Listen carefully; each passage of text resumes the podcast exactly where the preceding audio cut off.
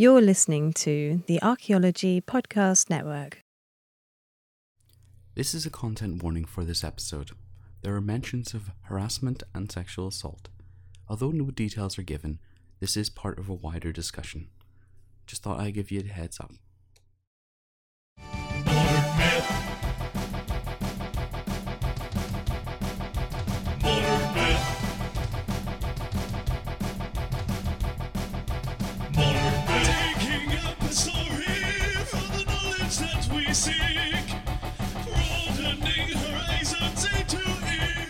Hello and welcome to Modern Myth, uh, the archaeology podcast that tries to look at history and heritage in the past in a different way.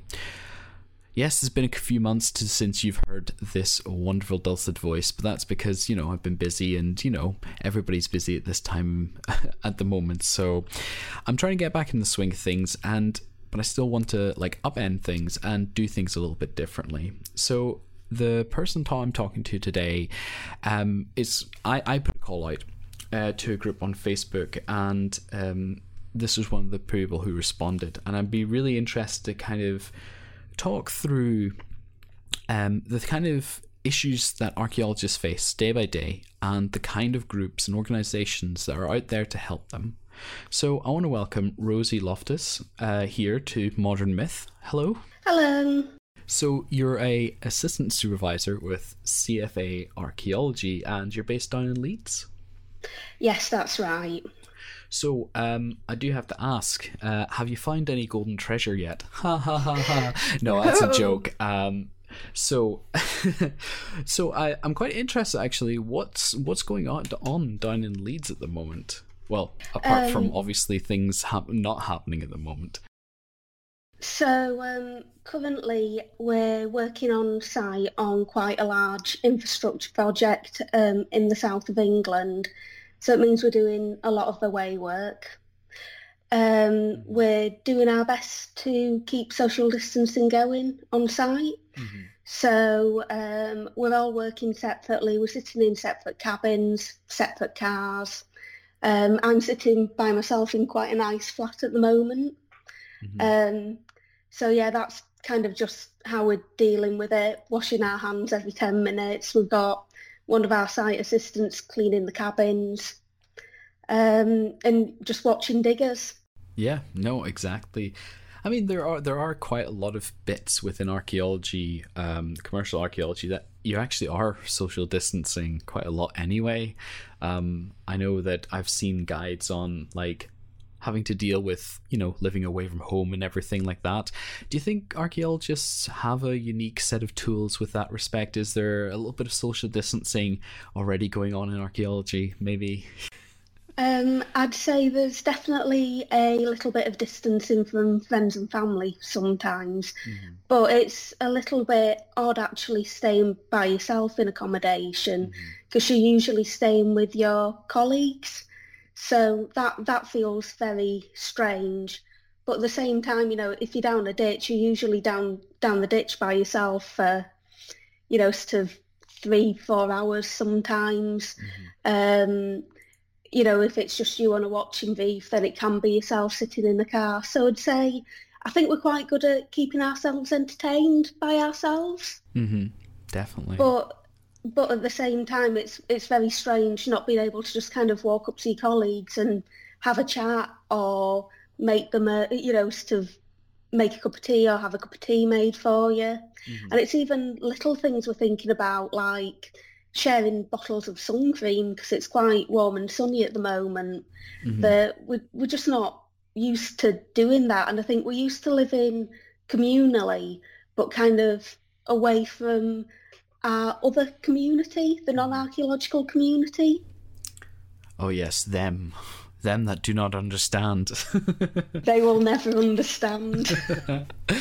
uh, archaeology does have a habit, however, of despite many people coming from different parts of uh, like uh, different like subject areas, different parts of the world, archaeology does seem to always bring in very odd characters, and uh, I, I must say I've I've met quite a few interesting people on site. Um, how did how did you uh, come into archaeology? What was the kind of what was the pathway there?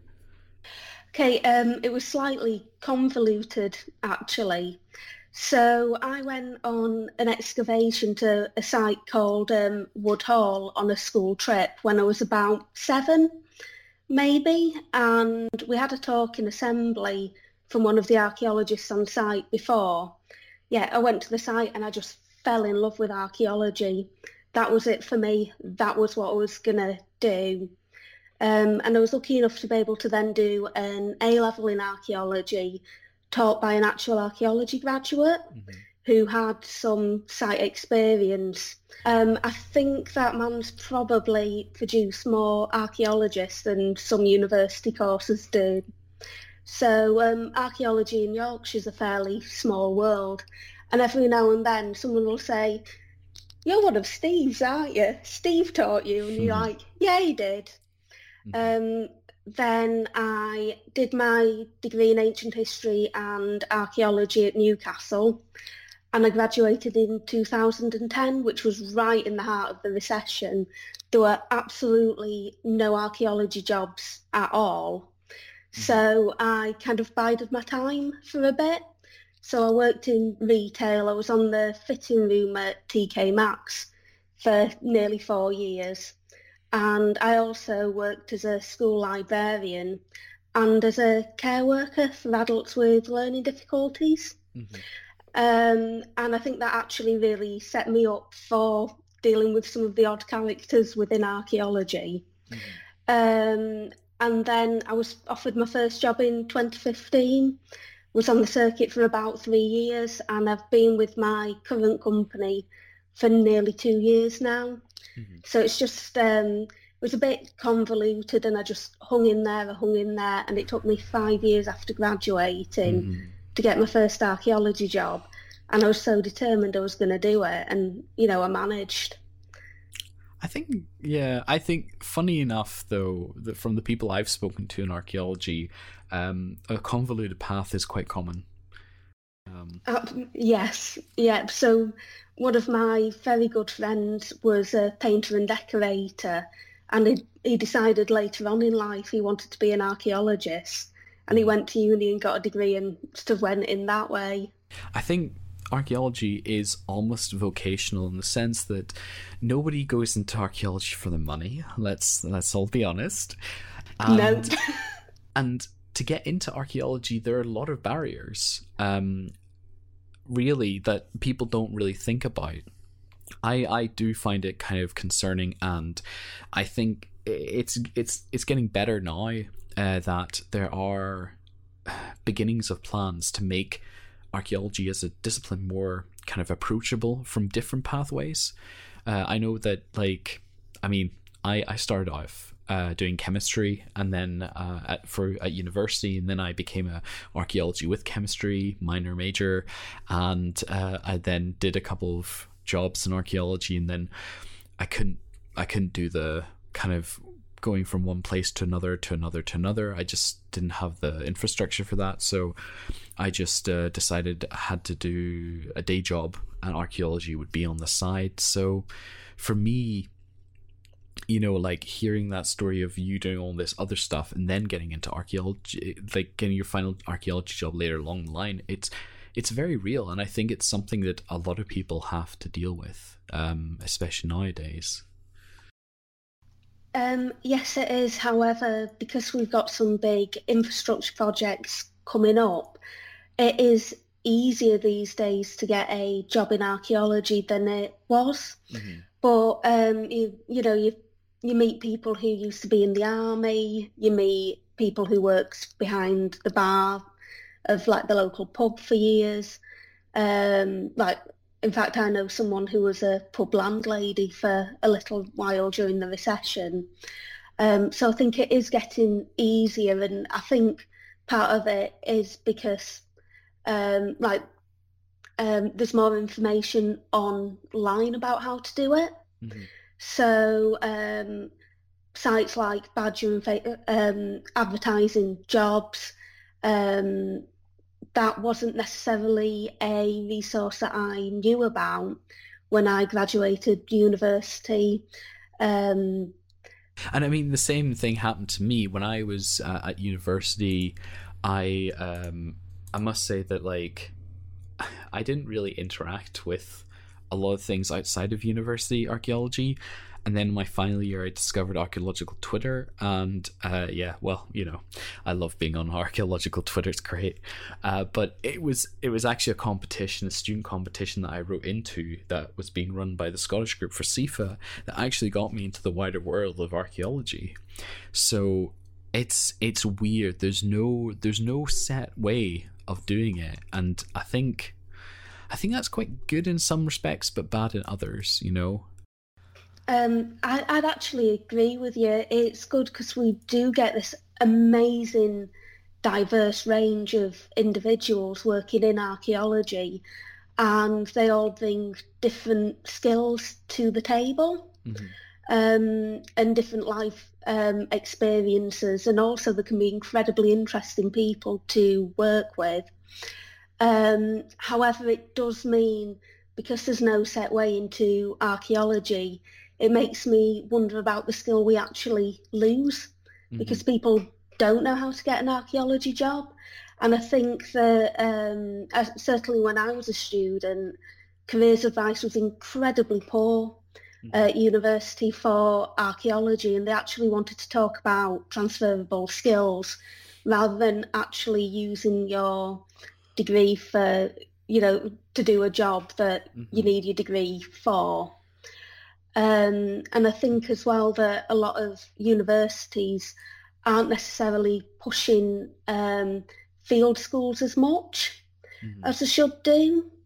And there's also a bit of a um, wealth gap as well for students with regards to access to field schools because you find that the wealthier students or say the students who have had support from their families can um, afford to pay to go on field schools and go for longer and less wealthy students can't because usually field schools are self-funded. And I think that's a huge issue because you're getting students who don't have that experience to maybe write about on the CV or to um, still gain those contacts as well um, with people who will help you get your first archaeology job. Mhm. And with archaeology, it's not necessarily what you know, it's who you know. And it's kind of, as soon as you get your first job in archaeology, you're more likely to get your second and your third and Mhm. so on and so forth. But it's actually getting in, I think, is still still an issue for some people. Oh, definitely, definitely. I still count myself lucky. My first employer took a chance on me, so I must say that that that is that shouldn't be how it's done. But without dwelling too much on it, uh, there are there are things that are happening to make thing make the industry better. And I'm quite interested in this segue to talking about MWAH. MWAH? How, how, how would you pronounce it? Um, so we've started calling it MWAH, and it's a pure coincidence that they're the initials for the group. MWAH is Mentoring Women Archaeology and Heritage, and it's a Facebook group with, as of Sunday, um, when I actually checked, um, it has 934 members. So it's a group for women who work in the heritage industry or have connections to the heritage industry to um, have discussions about certain topics, ask for advice, um, and network as well. And networking is incredibly important in archaeology.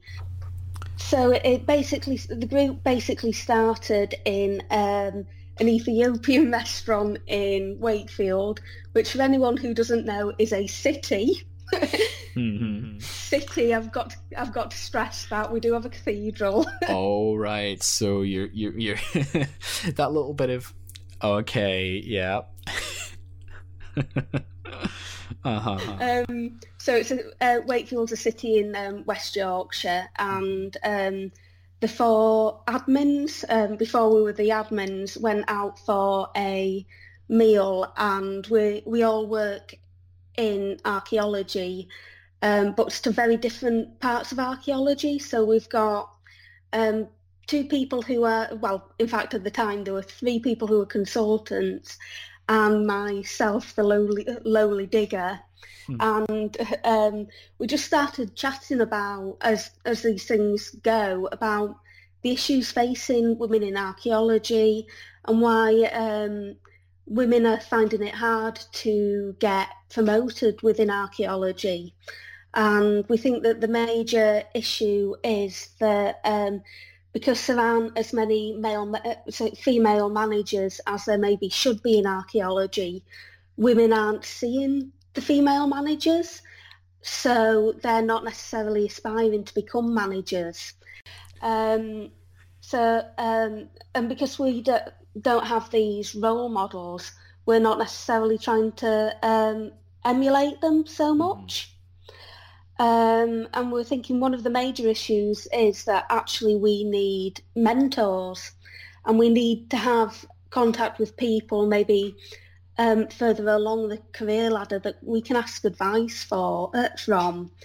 Um, and um, I mean, I know personally when I first started in field work, because maybe I started a little bit later than some of my colleagues did later in life, um, that I actually felt quite um, lonely and a little bit useless. Um, so I went from doing a job that I was quite good at and quite experienced at in retail to starting completely fresh with a completely fresh group of people. Um, I didn't know how to talk to other archaeologists. Um, and I and I felt lonely and I felt like I was being really stupid a lot of the time. And actually, and I'm determined that other people shouldn't feel like that Mhm. because everyone feels like that when they first start. And I think some people pretend that they don't. Mhm. And I think there isn't necessarily that honest conversation that, of course, you're not going to be very good at doing this. You're new. Um, so for me, um, MWAH is about kind of encouraging women who are new into archaeology into staying and not feeling bad about themselves because they can't do something yet Mhm. or they don't do such a good job on something because you learn. And as you were saying earlier, because archaeology is incredibly vocational, you don't actually learn um, how to do field work at university. You learn about the academic side of it. Mhm. So um, your first day, day and your first week and your first few months on site can be a bit of a shock to the system. Yeah. I it's quite interesting. Um, I think it it'd be quite interesting to know about. So, when that group was started, what was the kind of reaction to that? You know, did you have people say, "Well, why are you doing this?" Like, what was people's reaction uh, when this started? Um, were you one of the first people to help set it up? Yep, so I'm one of the first people to set it up. So the four of us who went for the this meal out in Wakefield, us four set it up. And then we started inviting um, other female archaeologists. We also, with um, the permission of the Badger admins, um, so should we explain what Badger is? Oh, yeah, people? 'Cause sorry, We're talking about it. You know what? Like uh, British Archaeology Journal resource, whatever. I don't know. David, sorry. I'm sorry. I keep getting it wrong. I just call it Badger. Everybody knows it as Badger. But yes, if you want, if you got a better description of what Badger is, because for me, it's just like the the archaeology place where they have the jobs. Yeah, that that's um, quite a good way of um, describing it. So Badger is British Archaeology Jobs and Resources, and it's a website and it's also a Facebook group as well. Mhm. Um, and on the Facebook group, it, we share information with each other. So um, we've been so prospects been talking a lot about um, coronavirus on Badger. Um, companies are a- advertise for staff on Badger. It's quite a good place to just keep an eye on because you never know quite what's going on. Um, so we, we with um, David Connolly's permission, um, advertised our group on Badger, and it basically snowballed. And we were there thinking, right, okay, there's maybe going to be 15 women on here, and we're just going to kind of be, you know, say it's really hard being a woman in archaeology, and, and they'll say, yeah, it's really hard being a mm. woman in archaeology. Mm-hmm. Um, and then we'd all get a bit bored and go away. But it's absolutely snowballed. And I think myself and the four other admins who set it up, well, three other admins who set it up, were slightly overwhelmed by it mm. because nowhere did we actually think that the response to it would be this positive. Um, and the original idea was to try and match people up maybe with a mentor, but actually the groups become the mentor. If that makes sense. So if you've got a query, you can say, you could, you know, you can ask someone, you know, or you can say, I'm having a really bad day. Um, I had a really nasty meeting with a consultant and a county archaeologist, and I feel like piggy in the middle. Please, can I have some advice about maybe how to keep calm, how to put my point across?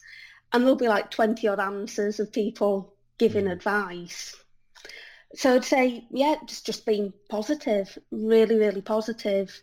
We've um, we've had no unpleasant incidents in the two years the group's been running. We've not had to ban anyone. I'd say the only thing that we've had uh, response we've had that's negative is maybe some men in archaeology saying, "Why don't you let men in?" And my response is, if you want to set up a mentoring group, please do. Mm-hmm. I'll support you. Mm-hmm.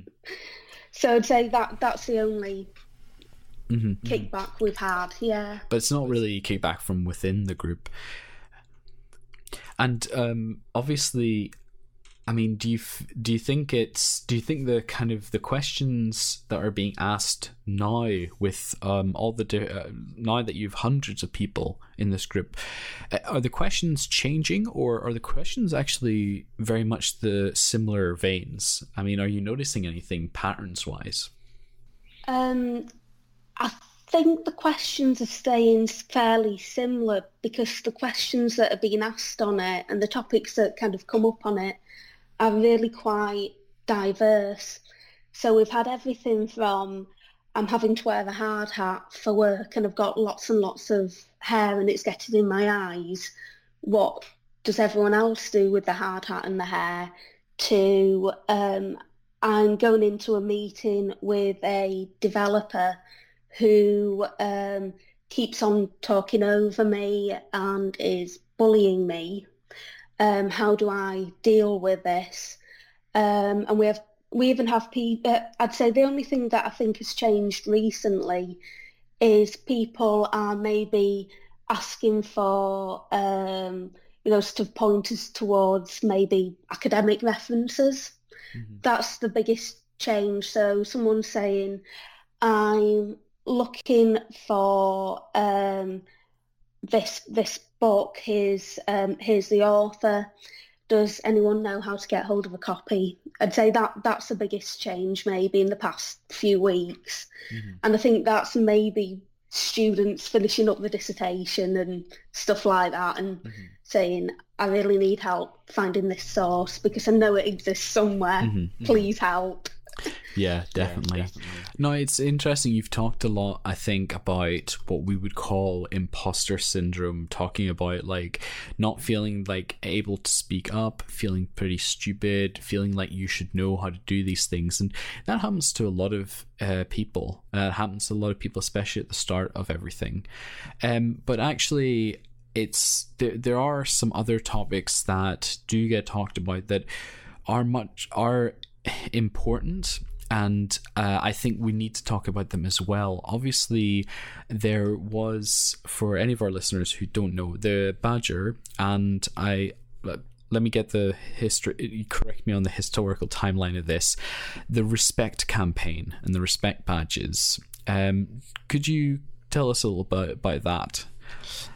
Um, so it, a few years ago, it kind of came out that um, there was actually quite a lot of bullying happen- happening on site. So Badger uh, um, launched the Respect campaign, um, and there is actually a Facebook group called Respect um, Women. I, I think it's Respect Women, something like that. Um, and it's run by Kat Reese, one of our members. And the idea was that if you signed up to the kind of no bullying pledge and bought a badge and wore the badge on site, then um, you're kind of signing up to not be bullying staff. Um, so that sounded really weak. No worries. Um, so anyway, yeah, we work alongside the Respect campaign, but we're not actually part of it. Mhm. Ah, okay, yes, of course. But obviously, um, harassment is something that uh, I'm sure comes up quite a lot in discussions. What's what sort of form the do does that talk about? I mean, um, how how are people discussing it? What what is the discussions normally about? So um, that's quite interesting. We don't have an enormous amount of discussions about harassment, or not as many as you would actually um, think. Um, so one of our members, um, Danny, for her dissertation, did a survey of field workers in 2019, asking them if they'd experienced sexual um, misconduct at work. Um, 300 people responded. Um, out of those um, who were um, in, well, who answered the survey, 14.8% of men said that they'd been harassed at work, and 33.6% of women. So um, Danny's dissertation was actually put up for a award with the CBA, and when she went up on stage to um, collect this um, award, um, she was actually laughed at by a group of older men in the audience. And obviously she left the stage quite distressed and quite tearful. And um, she initially um, kind of told us on our group what had happened and she'd also tweeted about it. And fortunately and unfortunately at the same time, the um, media got hold of it Mm-hmm. and um, she was um, like basically harassed by journalists for like best part of a week after this happened. Um, she was contacted by Good Morning and all sorts of yeah, Mhm. so TV shows and stuff like that, asking her to come on and talk about her experience. Mm-hmm. Um, and I think the fact that she had this experience shows with the men laughing at her and they've still not quite tracked down who it was, the CBA. Um, because of that, um, yeah, uh, because of the men laughing, I think it actually proves how vital this research is Mm-hmm. Because it's actually highlighting that harassment is an issue Mhm. and harassment isn't necessarily being taken as seriously as it should be Mhm. by some sectors of the heritage industry. Um, so um, what we did is actually we wanted to focus not necessarily on the harassment, but the fact that she'd actually won an award. Mm-hmm.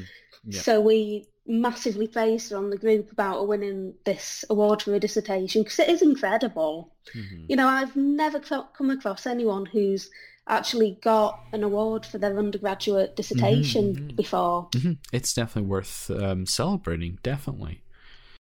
Absolutely. So actually, we're trying to boost people's confidence after you know, issues of harassment happened.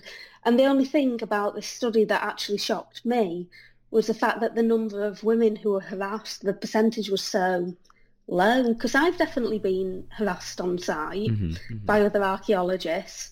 Um, hmm hmm and a- anecdotally, I know actually a lot of women have been harassed on site. Mhm. Um, but maybe they're not necessarily seeing it as harassment. Yeah, yeah, yeah.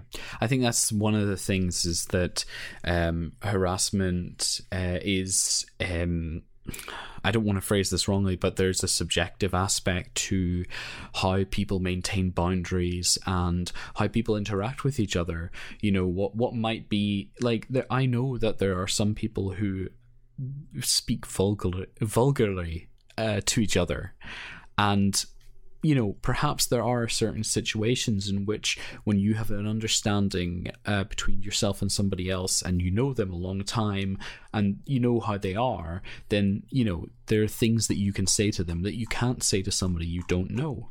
And I think the key thing is about having that uh, respect um, in place for people you don't know so well.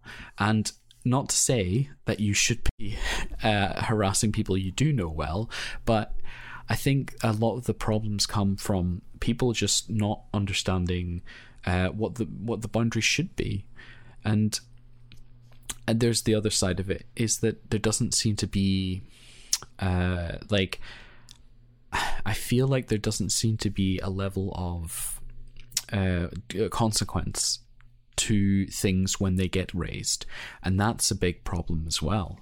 Yep, I'd absolutely agree with you. So, um, my current company, there was an incident, and actually it was dealt with very quickly and very professionally. However, definitely with previous employers, um, there has been a bit of a culture of non-reporting. I'd say I think that's a big issue, and when people do report, it's not necessarily being taken as seriously as it should be.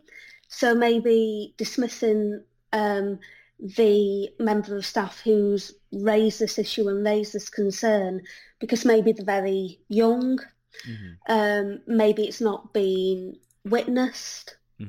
That that can be a bit of an issue as well. Um, not necessarily believing it is as serious as it is.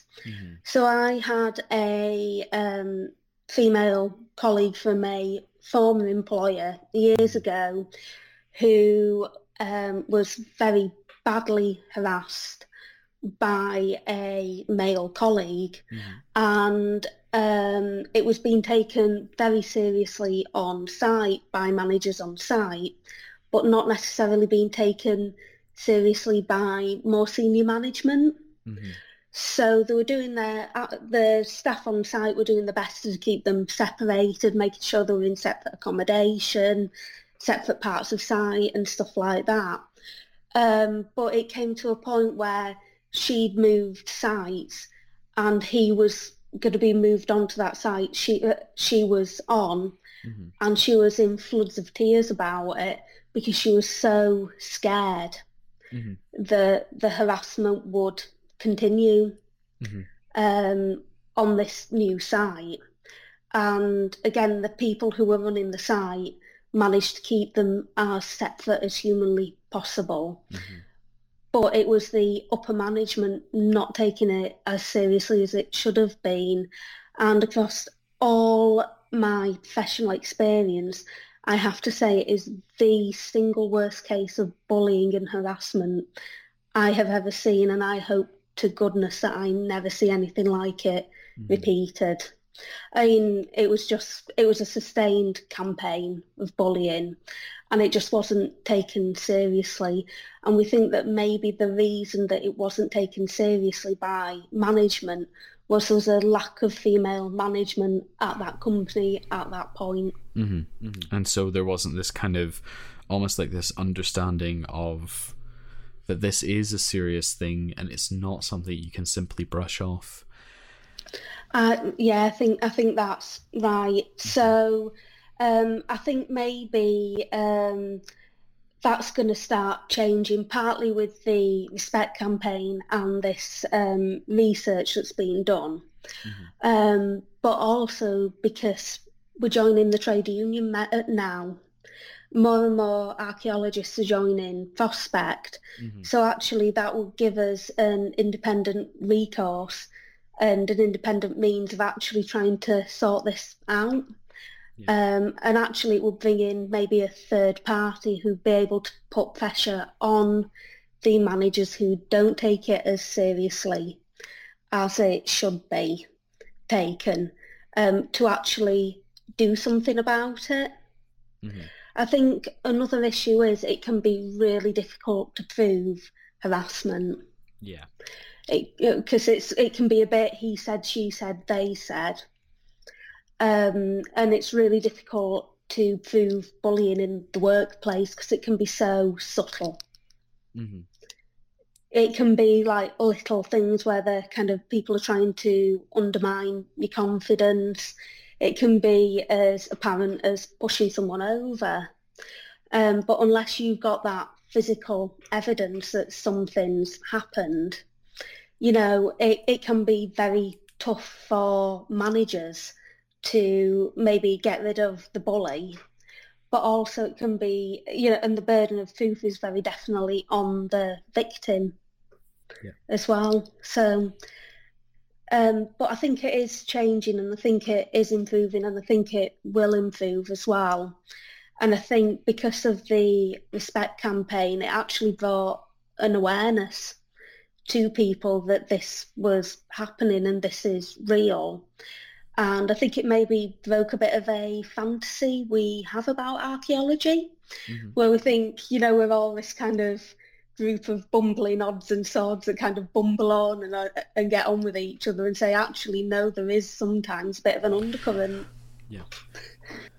No, of course. No, I think that's really, and it's something that um, I think for the for for optics reasons and for kind of keeping the veneer of this kind of like what you were saying, this kind of idea that oh no, everybody in archaeology gets along, one big happy family. I think there's a lot of people who don't want to stir. You know, it's not stirring things up; it's actually bringing things to light. But a lot of people are very worried about that. But I think there is something positive about talking and interacting and doing stuff. I mean, um, so the mentoring one uh, in heritage, in archaeology and heritage, or MWAH, as I, I, I really like. That's that's so good. I love MWAH.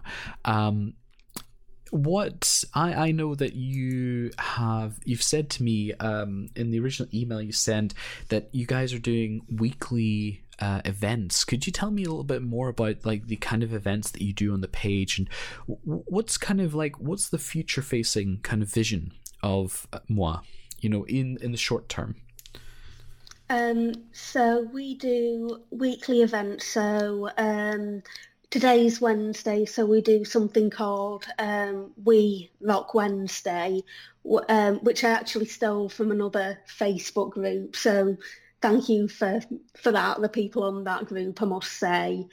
Um, so We Rock Wednesday is where we encourage members. It's a thread where we encourage members to post about maybe the little achievements of the day.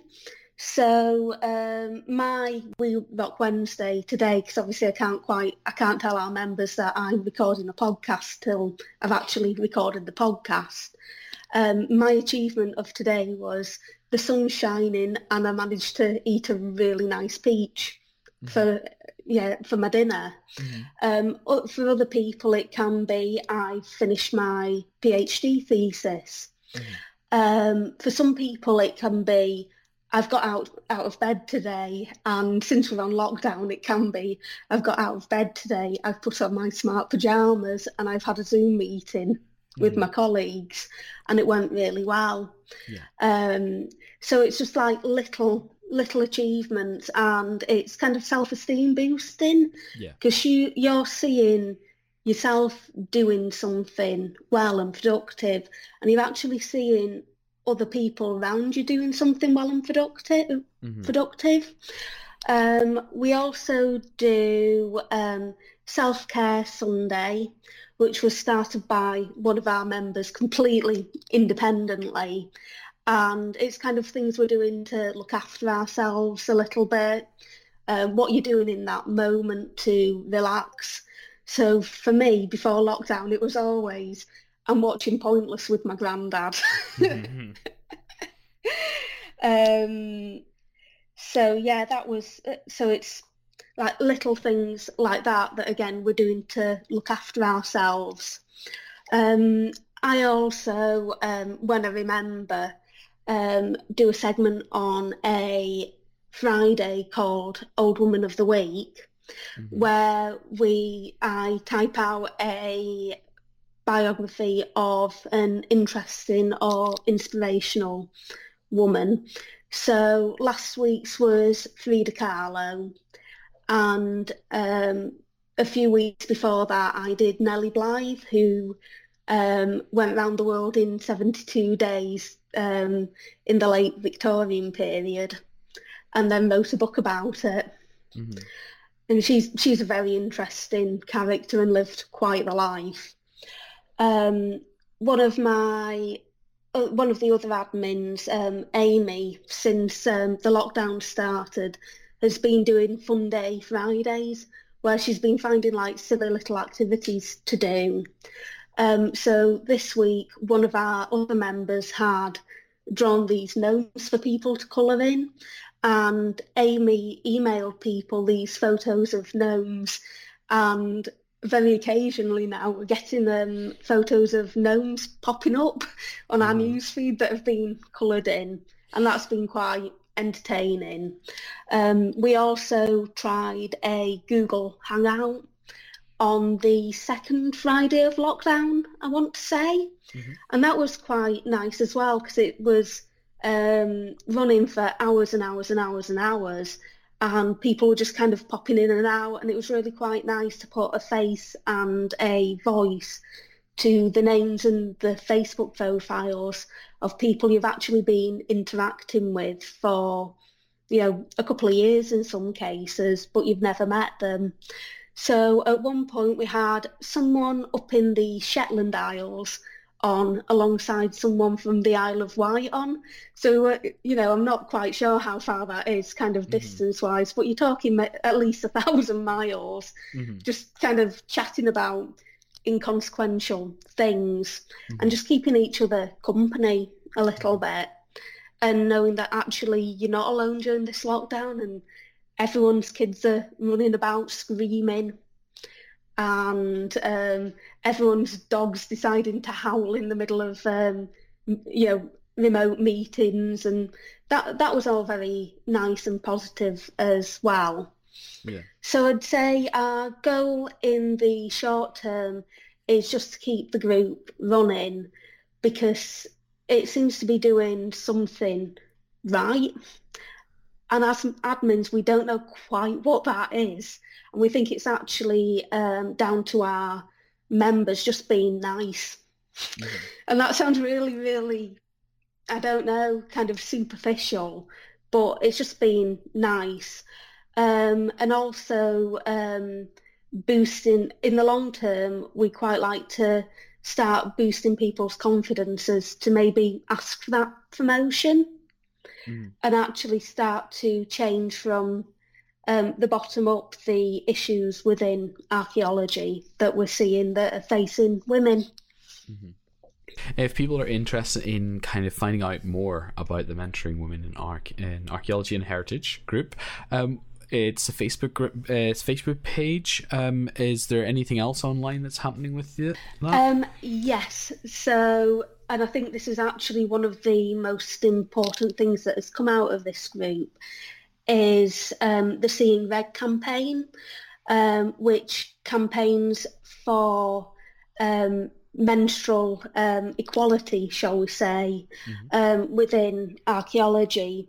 So it, it was launched at TAG 2019 um, and it's run by one of our um, admins, Amy.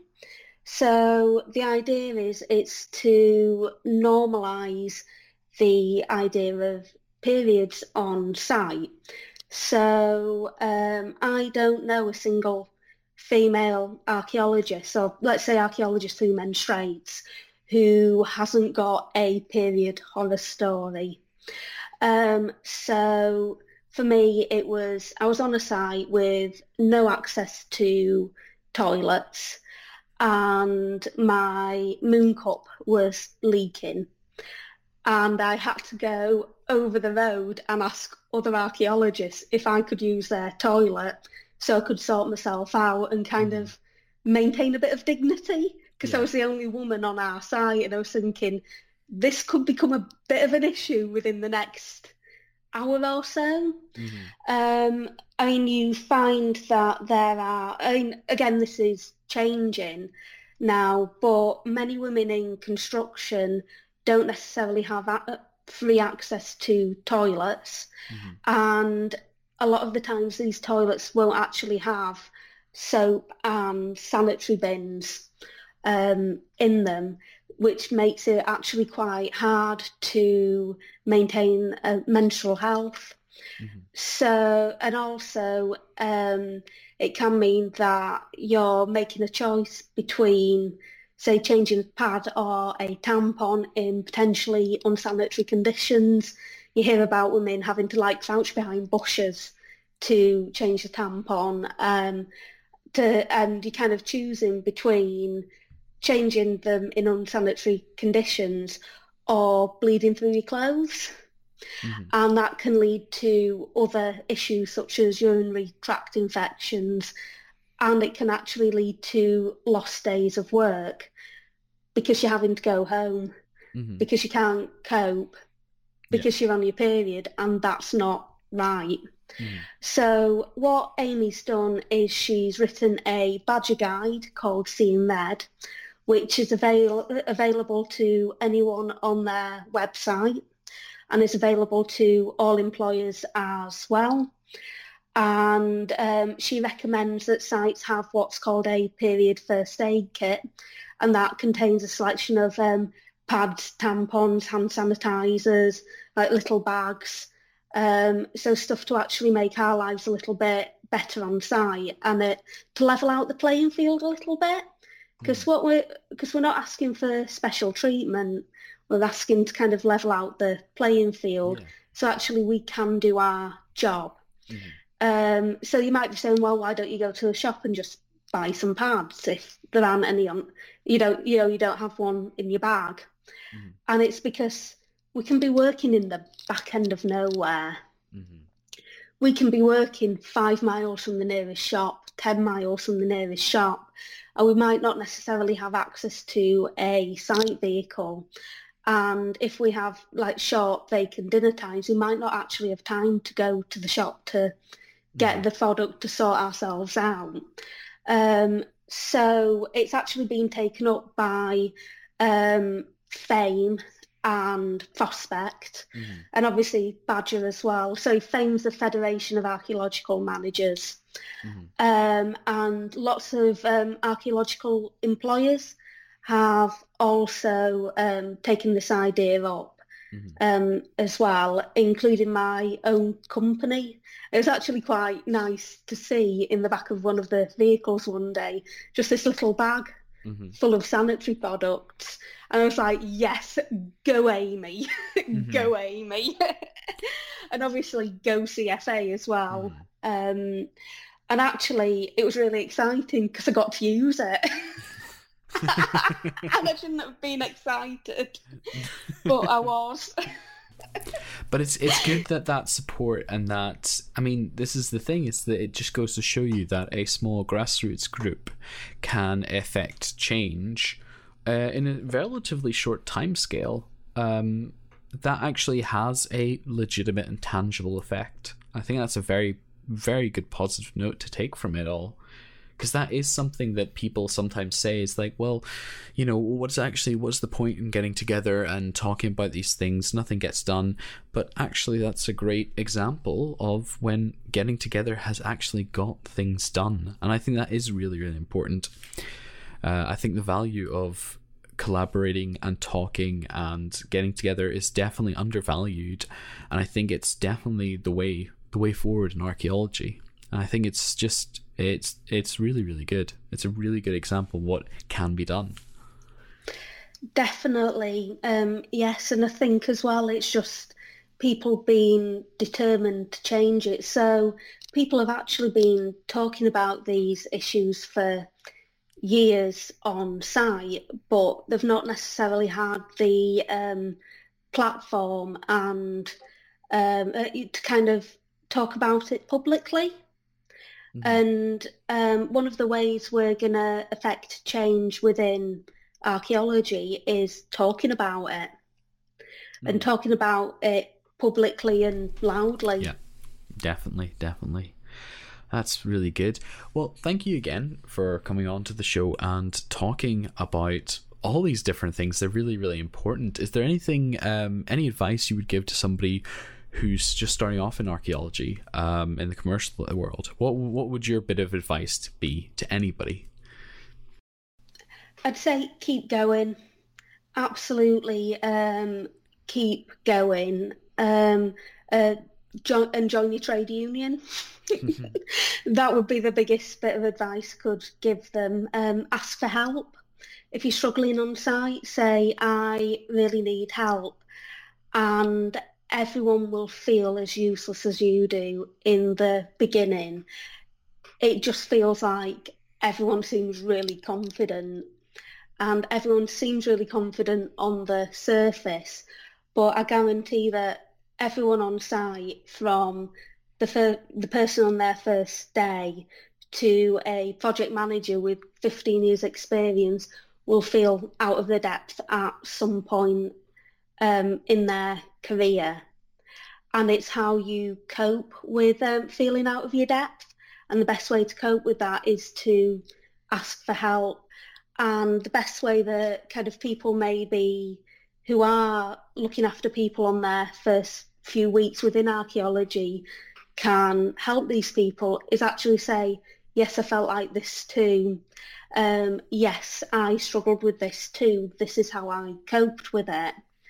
Um, and also tell stories about your successes on site, but also talk about things that didn't go so right to, as well too. So my favourite story to tell new staff is the first feature I dug by myself was a gully and it was overcut by 50 centimetres. okay. Yeah, and it's because I didn't ask for help Mhm. 'Cause you- I didn't because I didn't know what a gully was because I thought I, w- I was too scared to ask for help and I was too scared to admit I didn't know what I was doing. Yeah, no, but I, I'm, I'm sure a lot of people feel like that, and that's mm. why talking about this settles it for people because people know that you know it's it's it's okay not to know. It's okay to ask. That's really great. All right. Well, thank you very much for coming, stopping by. And yes, uh, if anybody's interested in hearing more about uh, mentoring women in archaeology, I'll have all the links and all the information about things we've talked about during this episode in the show notes. Remember to subscribe to the show, and you can also join the Archaeology Podcast Network and help support us in the work we do. All the best. Bye.